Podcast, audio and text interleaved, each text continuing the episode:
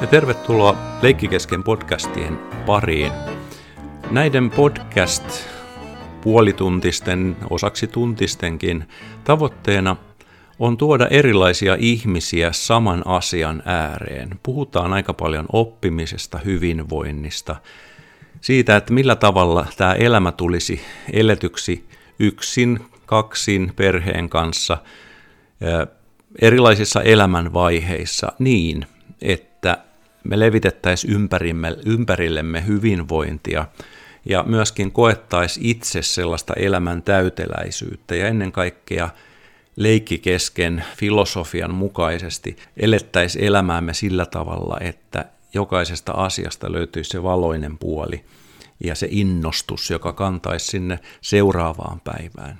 Tämä leikkikesken filosofia nousee tällaisesta ajatuksesta siitä, että kun lapsena jokin asia on jäänyt kesken, kun äiti on huutanut syömään tai on tullut sitten nukkumaan menon aika, mutta se on yleensä siinä vaiheessa, kun leikki on parhaimmillaan. Ja toisaalta siihen myöskin sitten kätkeytyy sellainen äh, syvä totuus, että silloin kun pidämme tauon siinä vaiheessa, kun me ollaan kaikista syvimmällä siinä ja innostuneimmillaan, niin silloin on hyvä pitää sellainen luova tauko ja antaa aivoille sellainen tyhjäkäynti ja silloin alitajunta tekee meille ihmeitä.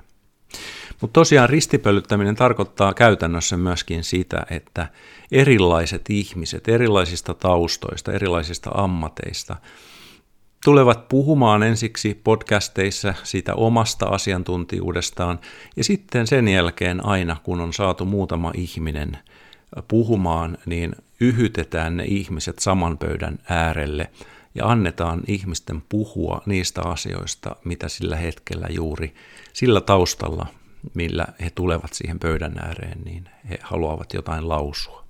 Jos kuulet tämän, niin jostain syystä olet eksynyt tänne podcastien pariin takaan, että jotkut podcasteista vähintäänkin osuu ja uppoaa, ja ehkä sitten sitoudut sitten jatkamaan kuuntelua, ja sitten ehkä jossain vaiheessa tulet itsekin kuulluksi.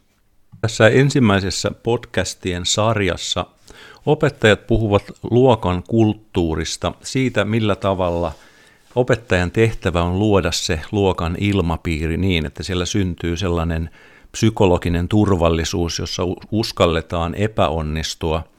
Ja myöskin siitä, että millä tavalla opettajan täytyisi auttaa oppilasta tulkitsemaan omaa oppimista, omaa oloaan, sitä omaa elämäntarinaansa suhteessa siihen ympäröivään maailmaan.